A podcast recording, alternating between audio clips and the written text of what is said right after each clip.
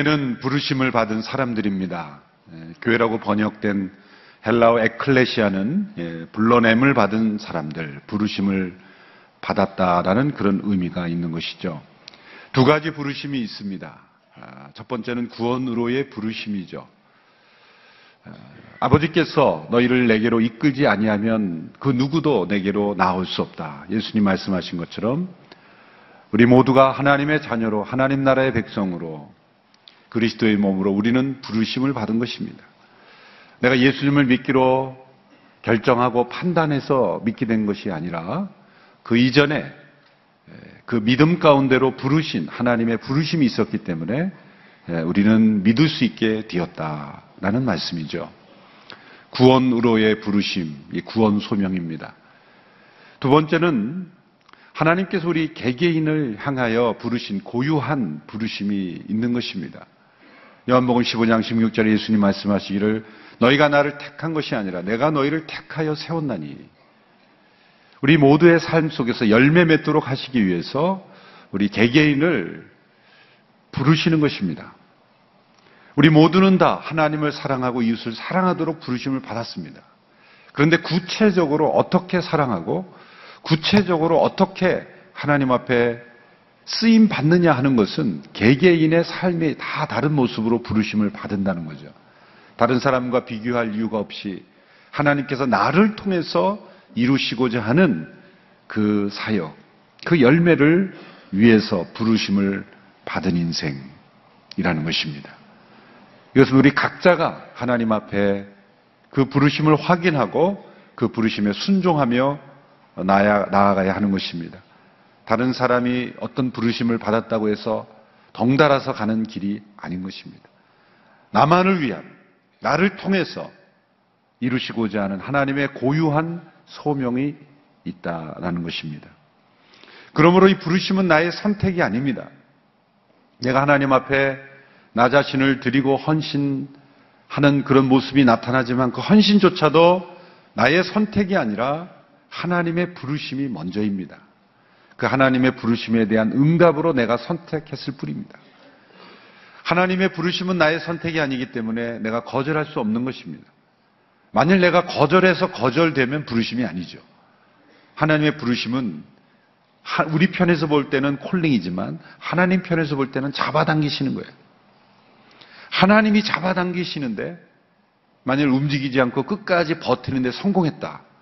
그 하나님께 문제가 있는 거죠. 하나님의 권위가 뭐가 됩니까? 하나님의 능력과 하나님의 어미하심이 뭐가 됩니까? 하나님이 부르셨는데 끝까지 버텨서 버텨지는 것은 하나님의 부르심이 아닙니다. 하나님의 부르심은 거역할 수 없는 부르심입니다. 우리가 할 수도 있고 하지 않을 수도 있는 그런 것이 아닙니다. 때로 우리의 국가의 부르심이 있죠. 때로는 제가 미국에서 목회하다 보니까 고향에 계신 부모님이 돌아가셨다고 그런 소식 듣자마자 바로 공해, 공양에 가서 한국으로 가는 그런 성도들도 봤어요. 또 우리 삶 속에 갈 수밖에 없는 부르심이 있죠. 그러나 때로 사정이 안 되면 꼭 가야 하는 일에도 갈 수 없는 상황이 생기는 거죠. 그것과 비교할 수 없는 부르심, 거역할 수 없는, 거절할 수 없는, 나의 거절과 나의 불순종조차도 뛰어넘는 우리가 불순종하면 어떤 모양으로든지 그렇게 하도록 만드, 순종하도록 만드시는 것이 하나님의 부르심이요. 내가 거절하고 거역해도 하나님이 어떠한 과정을 통해서든 반드시 하고야 말게 하시는 그런 것이 바로 하나님의 부르심이라는 겁니다. 그 부르심을 깨닫고 반응하는 것이 얼마나 우리의 삶 속에 중요한지 모릅니다. 하나님께서 부르실 때 고려하지 않는 두 가지. 첫 번째, 그 일을 할 의사가 있는지 없는지 고려하지 않으십니다. 두 번째는 그 일을 잘할 수 있는 능력이 있는지 없는지 고려하지 않으십니다. 이 두 가지는 사실 이 세상에서 어떤 사람을 선정할 때 가장 중요시하는 두 가지 요소 아니겠습니까? 그것을 할 뜻이 있느냐, 의사가 있느냐, 없느냐. 두 번째는 능력이 있느냐, 없느냐. 이 두 가지를 가장 중요한 요소로 봅니다. 그러나 성경 역사를 통해 하나님이 부르신 사람들을 보면 정말 그 일을 할 의사가 있는지 없는지 상관없는 것 같아요. 능력도 상관없는 것 같아요. 하나님께서 부르신 사람들을 보면 대개는 준비되지 않는 그리고 능력이 없어 보이는 그 일을 할 자격이 없어 보이는 그런 의사와 뜻도 헌신된 마음도 없어 보이는 그런 사람들을 통해 부르셔서 하나님께서 일하시는 것을 보게 됩니다. 전적으로 헌신된 사람들만 하나님이 부르시도록 기다리셨다면 온전히 헌신된 사람들이 나오도록 하나님이 기다리셨다면 하나님께서는 종말까지 기다리셔야 될 겁니다. 그렇게 온전한 마음으로 잘 준비된 마음으로 하나님 앞에 응답하는 사람들만 부르셨다면 하나님의 역사는 이루어지지 않으셨을 겁니다. 오히려 성경 역사를 통해 보면 하나님은 우리가 생각할 땐 부적절해 보이는 사람들, 논리적으로는 맞지 않는 사람들을 부르셔서 일하시는 경우가 성경에 더 많습니다. 하나님께서 아브라함을 부르셔서 한 민족을 이루시겠다고 하셨을 때 그 아브라함은 어떤 사람이었습니까? 그의 아내는 아이를 낳지 못하는 아내였습니다. 하나님께서 한 사람을 부르셔서 창대한 민족을 이루시겠다고 하고 복의 근원이 되게 하시겠다고 하신다면 아이를 잘 낳는 아내를 둔 남자를 고르셔야 하는 것 아니겠습니까? 그게 논리적이고 상식적이고 합리적이죠. 그러나 하나님은 하나님의 그 계획과 정반대되는 조건을 갖춘 능력이 안 되는 그런 사람을 부르셨다는 거죠. 기도원이라는 사람을 통해서 하나님께서 이스라엘 백성을 구원하시고 보호하실 때 기도원은 겁이 많았고 두려움이 많은 사람이었습니다. 그래서 대적들이 쳐들어왔을 때 그는 밀을 하는데 포도주, 포도를 짜는 그 틀에서 숨어서 밀을 깠다. 근데 하나님께서는 그 기도원을 부르셔서 큰 용사여 내가 너를 사용하겠다라고 그를 부르십니다. 큰 용사가 아닙니다. 그는 아주 소심한 겁쟁이였습니다.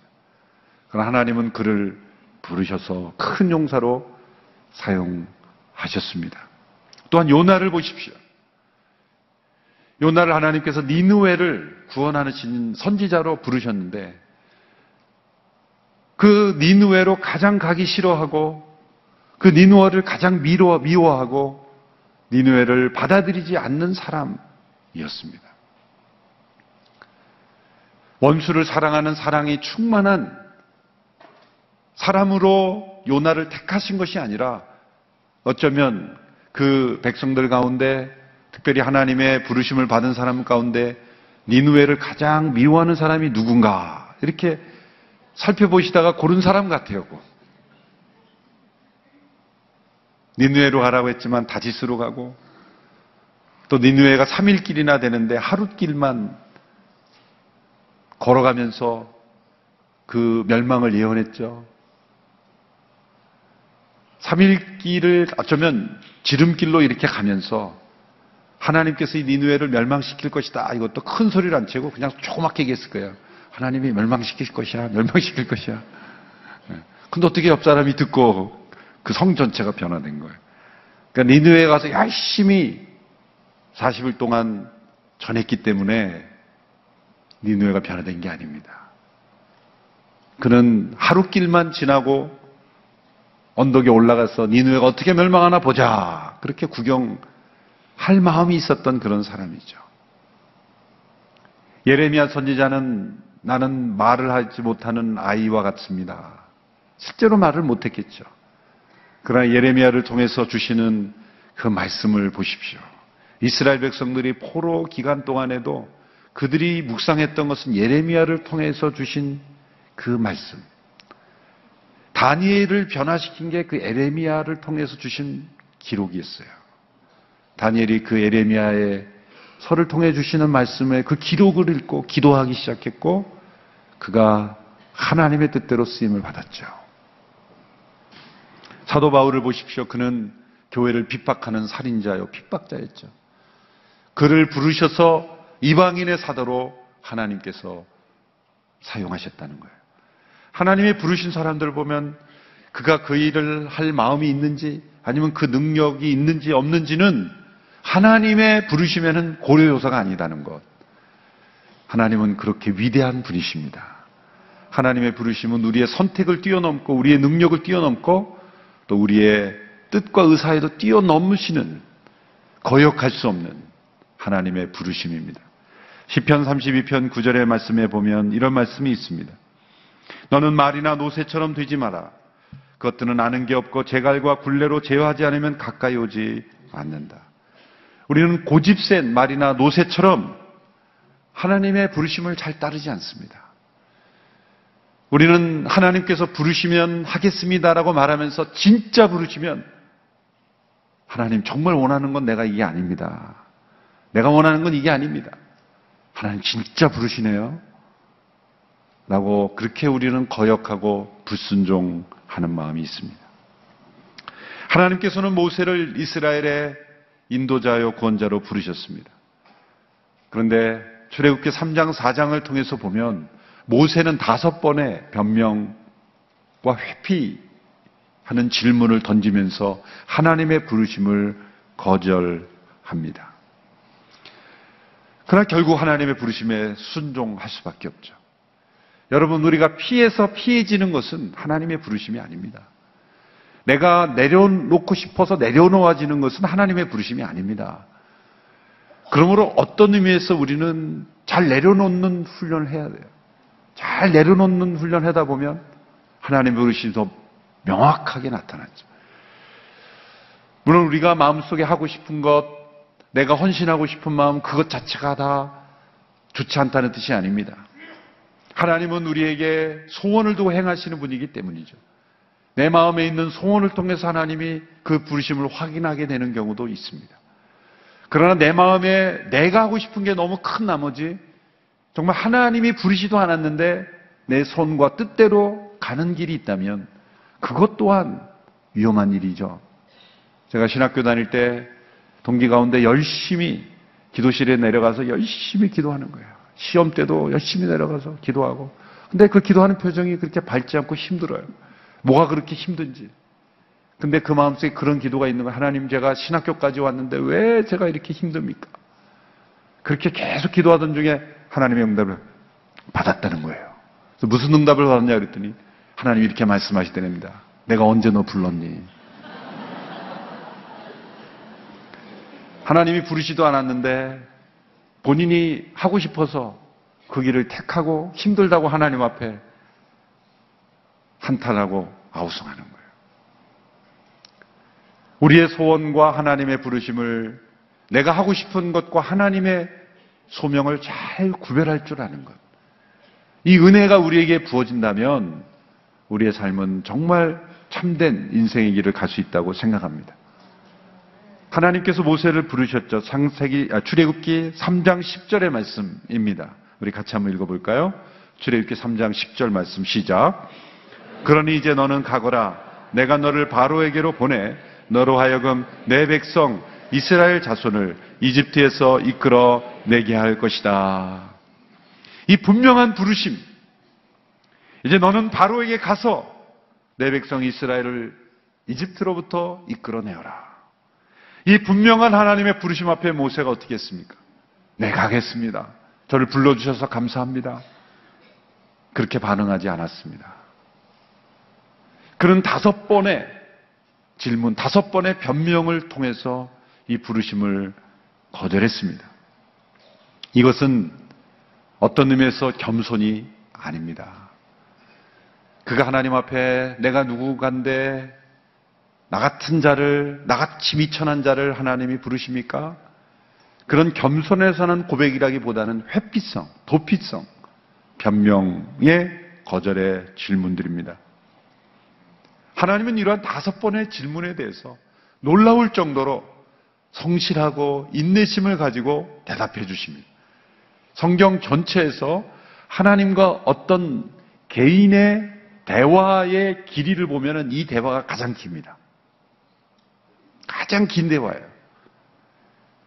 하나님의 부르심에 대해서 모세가 질문하고 그 질문에 대해서 하나님이 또 대답하시고 이렇게 주고받고 하는 다섯 번의 대화의 사이클이 이렇게 긴 사장에 이르기까지 긴 대화를 하나님께서 해주시는 것을 보면 정말 우리 하나님이 인내가 많으시구나.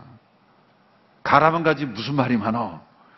그렇게 말씀하지 않으시고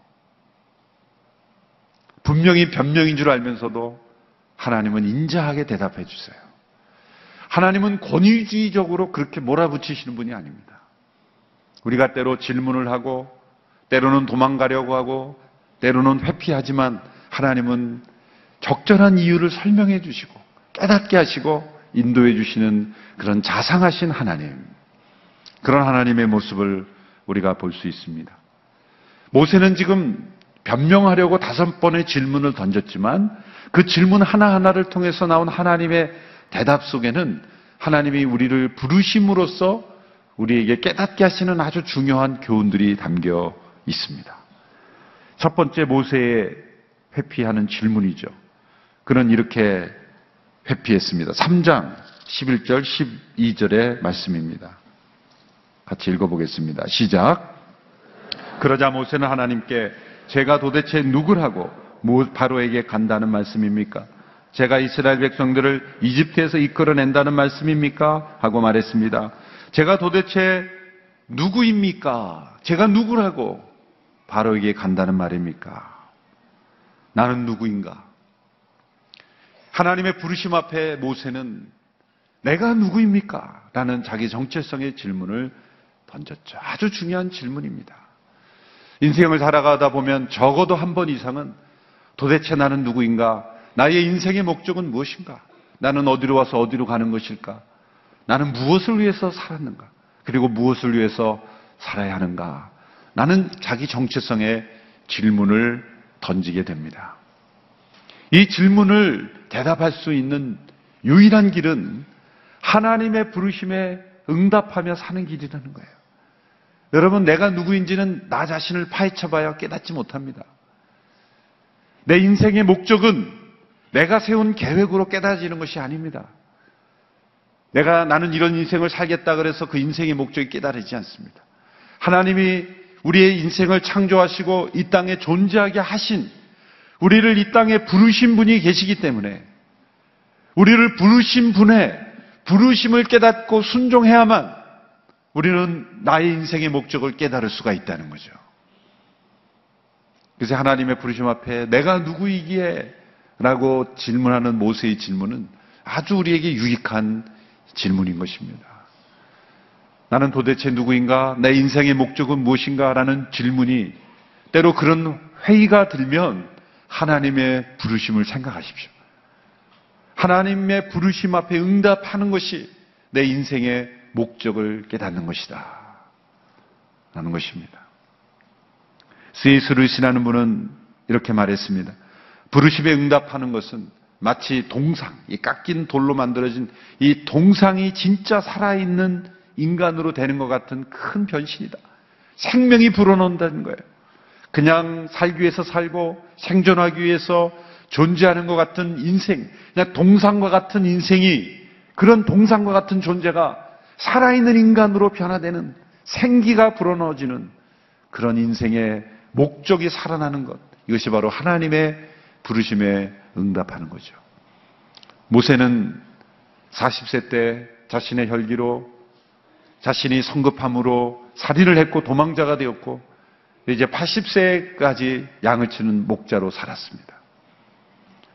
40년 동안 그는 내 인생은 무엇을 위해서 살아가는 건가? 그것, 그 생각조차도 하지 않는 상태에 머물렀을지 모릅니다. 이제 하나님이 내가 너를 바로에게 보내서 이스라엘 민족을 이끌어내겠다고 했을 때 그는 먼저 자기 자신의 모습을 바라본 거예요. 내가 누구이기에? 나는 누구인가? 그 말은 할 수 없다는 거죠. 내, 나 자신을 볼 때는 할 수 없는 사람입니다. 저는 이제 나이 들었고, 이제 목자의 생활을 너무 오래 했고, 내가 어떻게 바로 같은 존재를 내가 감히 상대한단 말입니까? 저는 왕국에 돌아갈 수도 없고 나는 상대할 수 없는 자입니다. 나 자신을 바라볼 때 하나님이 부르심 그 부르심 속에 인생의 의미와 목적을 발견하지 못하면 우리는 할 수 있는 게 아무것도 없는 겁니다.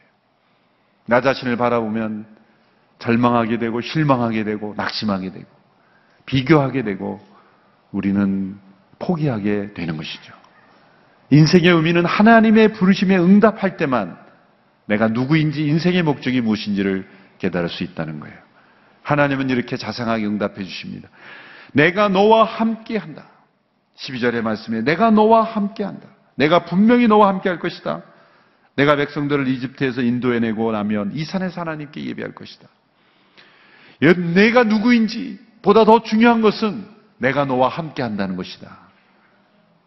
하나님이 함께 하시는 인생, 하나님을 예배하는 인생, 이것이 우리가 누구인가에 대한 명확한 해답이라는 거예요.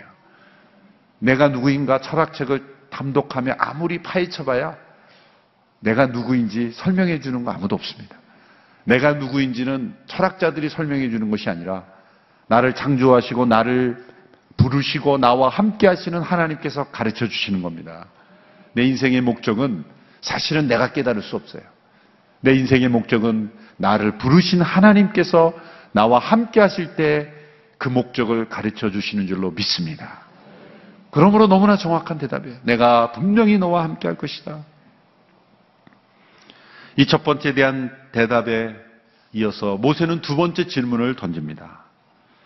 그는 논리적으로 아주 연관성이 있는 그런 질문을 던지고 있어요. 모세의 질문은 그냥 막 내뱉은 질문이 아닙니다.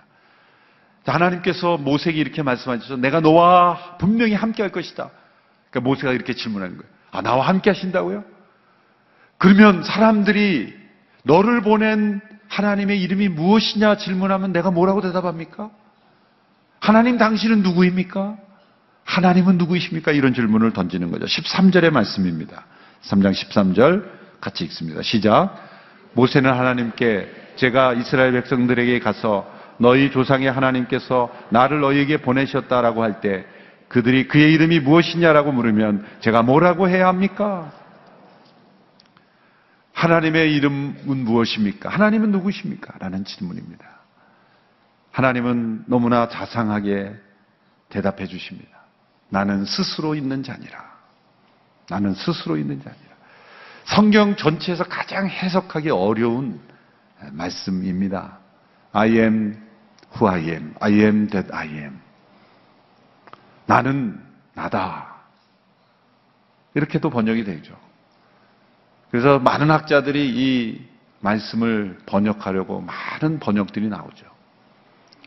하나님의 이름들이 많이 나오죠. 성경에 보면 여호와 니시, 여호와 나파, 여호와 샬롬, 여호와 이래 여러 하나님의 이름들이 나오고 그건 다 우리들의 필요에 맞추었을 때 때로는 하나님 우리를 싸우시고 때로는 우리를 공급하시고 때로는 우리를 고치시고 그런 여러 우리의 필요에 따라 하나님께서 일하실 때 붙여진 이름이에요. 근데 그 모든 이름을 합하는 것을 한마디로 표현하면 바로 이겁니다. 나는 스스로 있는 자니라. I am, 그건 사실 비동사 아닙니까? 하나님은 자신을 설명할 때 명사로 설명하지 않고 동사로 설명하시죠. 하나님은 행동하시는 하나님. 역사하시는 하나님입니다. 그냥 I am으로만 설명하신 것은 뒤에 어떤 단어를 붙여도 하나님께는 해당이 되는 거예요. 여러분이 지혜가 필요하십니까? 하나님이 지혜가 되십니다. 능력이 필요하십니까? 하나님은 능력이십니다. 우리에게 화평이 필요합니까? 하나님은 화평이 되십니다. 우리에게 필요한 그 무엇이든지 간에 우리가 구하시면 그것을 응답하시고 역사하실 수 있는 하나님. I am that I am. 하나님은 스스로 존재하시는 하나님이에요. 그 누구의 도움도 필요 없고 그 무엇이라도 하실 수 있는 완전하신 하나님. 그 하나님이 아브라함의 하나님이 되시고 이삭의 하나님이 되시고 야곱의 하나님이 되신 것처럼 저와 여러분의 하나님이 되신다라는 거죠. 이 말씀은 우리가 하나님의 부르심에 응답할 때 하나님을 알게 된다는 거예요. 하나님의 부르심에 응답하지 않고 하나님 누구십니까? 하나님의 존재, 하나님의 어떤 속성에 대해서 아무리 우리가 머리로 탐구하고 책으로 읽어도 하나님이 누구신지 알 수 없어요. 하나님이 누구신지를 우리가 깨닫기 위해서 하나님의 부르심에 응답하고 나갈 때, 아, 하나님은 이런 분이시구나라고 알 수 있는 거예요. 머리로는 다 알죠. 사랑의 하나님, 공의의 하나님, 전능의 하나님, 진리의 하나님, 지혜의 하나님 다 알죠. 그 머리로 하는 지식을 나열한다 그래서 하나님을 아는 게 아니죠.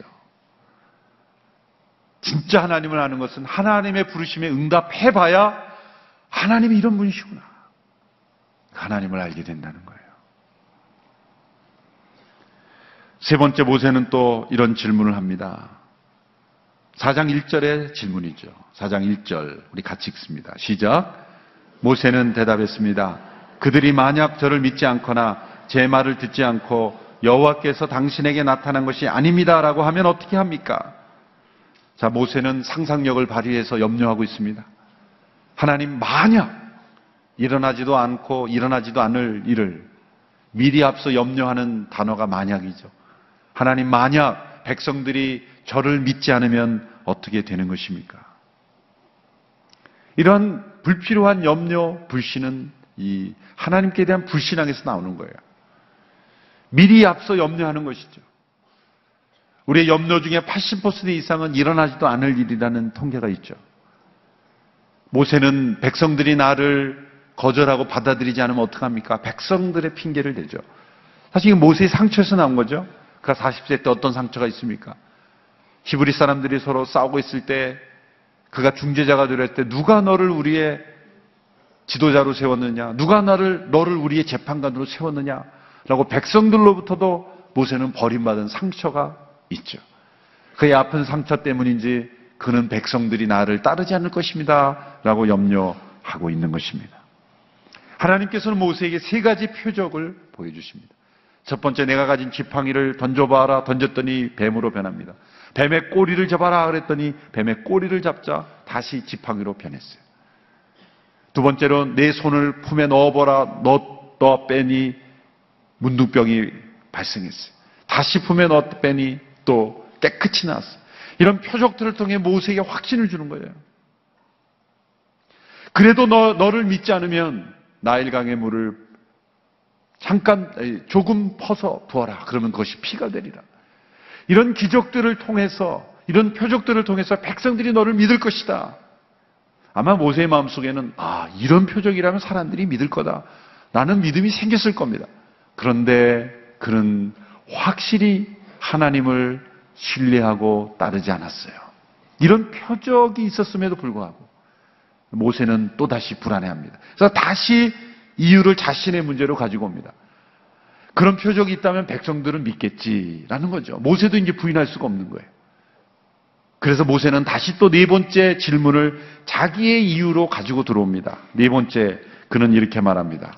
저는 말을 잘 못하는데요. 4장 10절의 말씀이죠. 4장 10절 말씀 같이 읽습니다. 시작.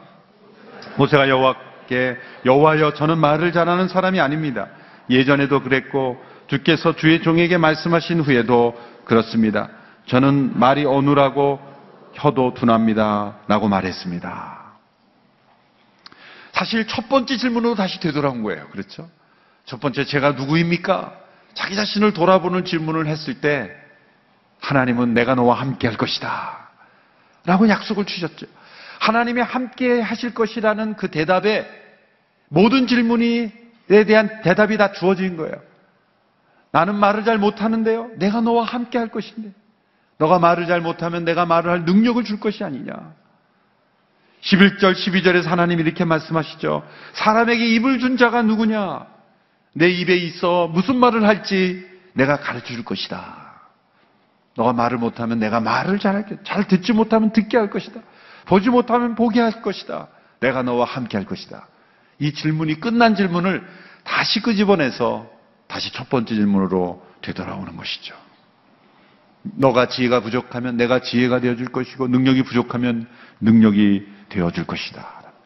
사도 바울을 보면 우리는 그가 편지를 많이 쓰고 정말 깊이 있는 그런 하나님의 말씀을 해석한 자로 알기 때문에 그이가 말을 잘하는 설교자라고 생각할 가능성이 많은데 그렇지 않습니다. 모든 자들을 통틀어 보면 사실 사도 바울은 말에 어눌한 사람이었다는 증거가 나와요.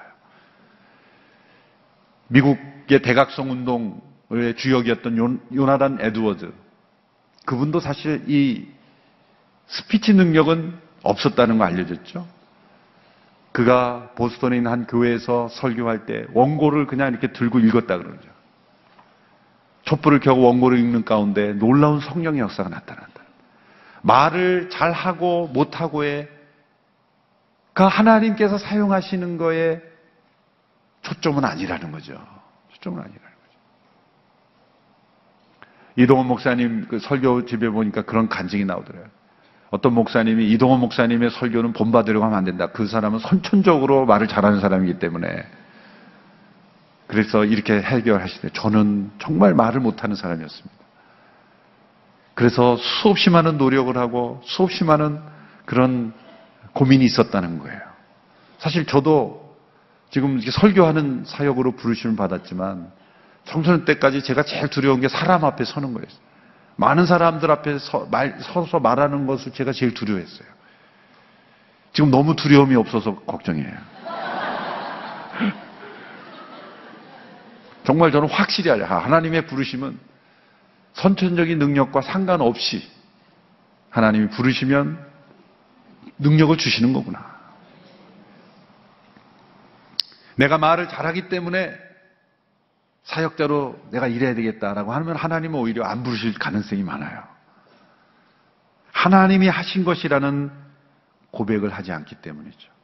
하나님께서 부르신 사람은 스스로 할 수 없는 일을 하게 하십니다. 우리의 약한 능력이 하나님의 부르심에 장애물이 될 수 없다는 거예요. 약하고 무능한 사람을 부르신다는 게 아니에요. 약하고 무능한 사람을 부르신다는 게 아니에요. 하나님이 부르시면 우리의 약하고 무능한 것이 문제가 되지 않는다는 거죠. 그 차이를 우리가 잘 이해해야 됩니다. 이제 하나님께서 또다시 대답해 주니까 다섯 번째 마지막 질문을 합니다. 드디어 모세의 본색이 드러납니다. 4장 13절의 말씀이죠. 13절 말씀 시작. 그러나 모세는 여호와여 간구합니다. 그 일을 할 만한 다른 사람을 보내십시오라고 말했습니다.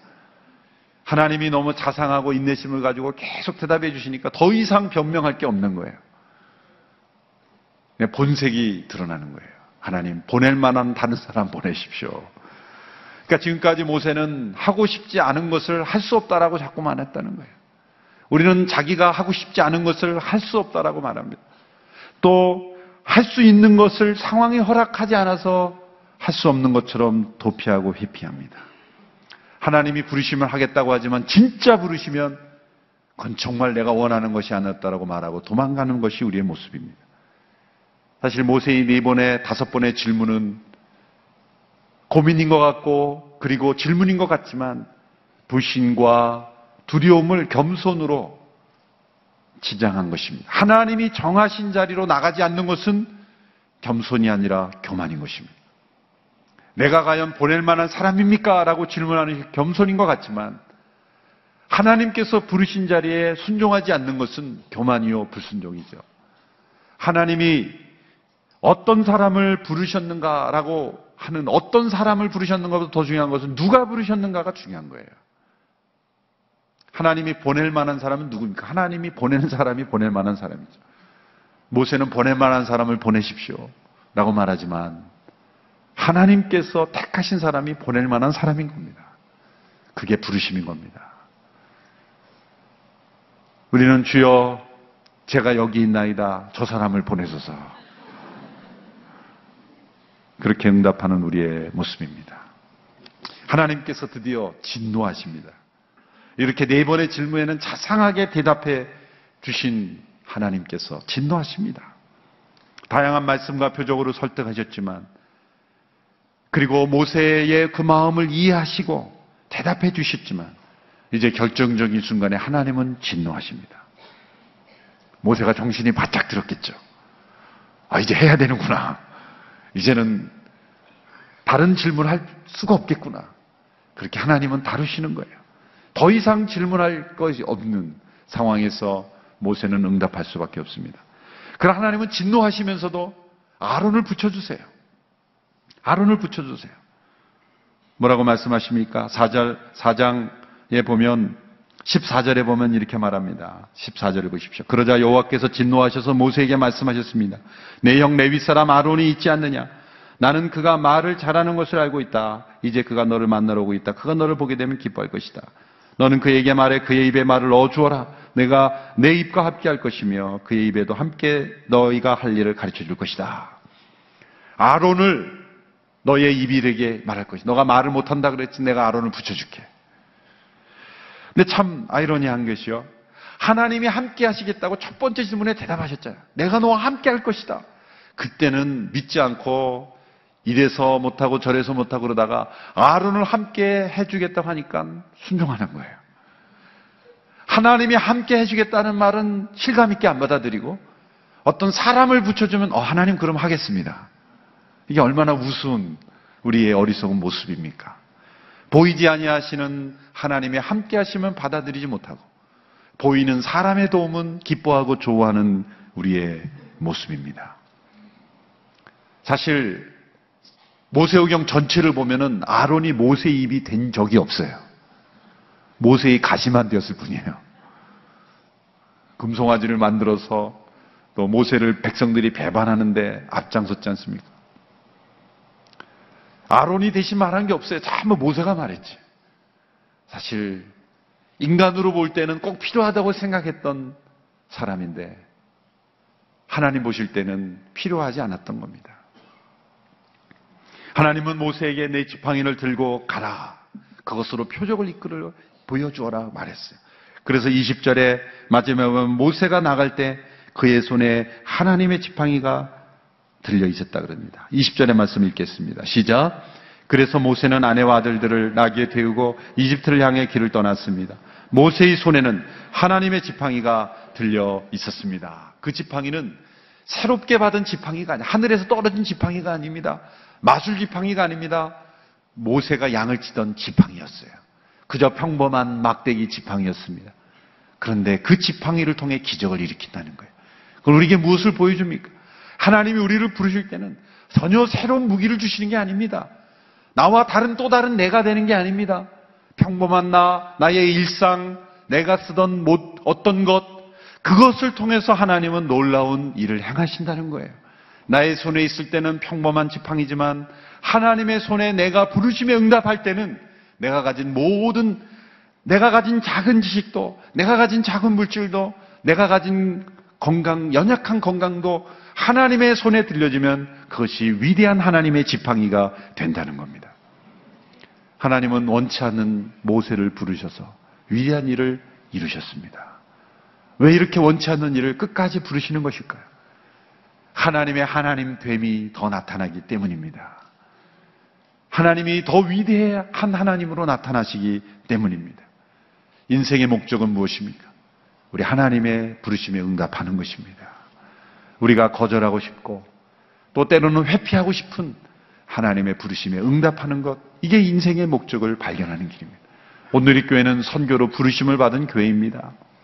많은 교회들이 부르심이 달라요. 어떤 교회는 대학생들에게, 어떤 교회는 또 저 농촌, 어촌의 주민들에게, 어떤 교회는 탈북민들에게, 어떤 교회는 다 이 그 교회가 어떤 지역, 어떤 위치에 있냐에 따라서 그 부르심이 있는 겁니다. 오늘 교회는 분명히 하나님께서 선교로 부르심을 받은 교회예요. 하나님은 한 개인도 부르시면 공동체도 부르시는 거예요. 이 부르심에 온전히 응답하고 나갈 때 우리는 교회의 존재 목적을 확인하게 되는 거예요. 우리 개인의 인생의 목적도 확인되는 것입니다. 하나님이 누구신지도 우리는 깨닫게 되는 겁니다. 그들이 과연 복음을 받아들일까요? 그것은 마치 모세가 그 백성들이 나를 인정할까요? 라고 질문하는 것과 마찬가지예요. 그것은 하나님께 속한 일이지 우리가 두려워하고 염려할 것이 아닙니다. 우리는 그저 순종할 때 하나님께서 우리를 통해 우리의 모습은 다 지팡이입니다. 우리가 하나님의 지팡이가 오늘의 교회가 하나님의 지팡이가 되는 겁니다. 우리가 드리는 작은 물질이 하나님의 지팡이가 되는 것입니다. 우리의 지식과 기도와 헌신이 하나님의 지팡이가 되어 위대한 구원의 역사에 쓰임 받는 것입니다. 하나님의 부르심에는 은퇴가 없습니다. 오히려 은퇴 이후에 하나님의 부르심을 더 분명하게 깨닫는 분들이 많습니다. 하나님의 부르심은 직업과 함께 나타날 수도 있지만 직업과 상관없을 수도 있어요. 어떤 모습이든지 간에 하나님의 부르심은 일평생 하나님이 우리를 부르시는 그날까지 지속되는 겁니다. 그리고 우리의 죽음 넘어서까지 지속되는 겁니다. 나를 통해 다 이루어지지 않으면 우리의 후대를 통해서도 하나님의 부르심은 계속될 수 있는 거예요. 이 하나님의 위대한 부르심 앞에 우리 모두가 순종하며 나아가는 응답하는 온누리교회가 되기를 주님의 이름으로 축원합니다. 기도하겠습니다. 하나님 아버지, 저희 온누리교회를 부르심을 감사합니다. 우리 모두를 온누리교회로 불러주신 것을 감사합니다. 열방을 품고 열방의 복음을 전하는 일로 불러주심을 감사합니다. 이 하나님의 분명한 부르심 앞에 응답하며 나아가는 우리 모두가 되게 하여 주시옵소서. 내 인생의 목적이 무엇인가? 교회의 존재의 목적이 무엇인가? 하나님의 부르심 앞에 응답할 때 우리 모두가 깨닫고 나아가는 우리 모두가 되게 하여 주옵소서. 예수님의 이름으로 기도하옵나이다. 아멘. 여러 기독교 방송이 있는데 왜 CGN TV가 필요할까요?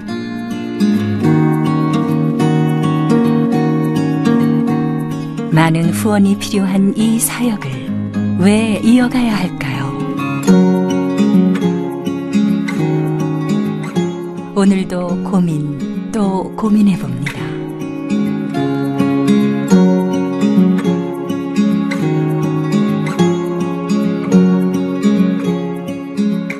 선교사님의 웃음 그리고 눈물까지 작은 도움이 될 수만 있다면 CGN TV의 존재 이유 충분하지 않을까요? 온 누리의 복음을 땅 끝까지 CGN TV와 함께 땅끝 선교사가 되어 주세요.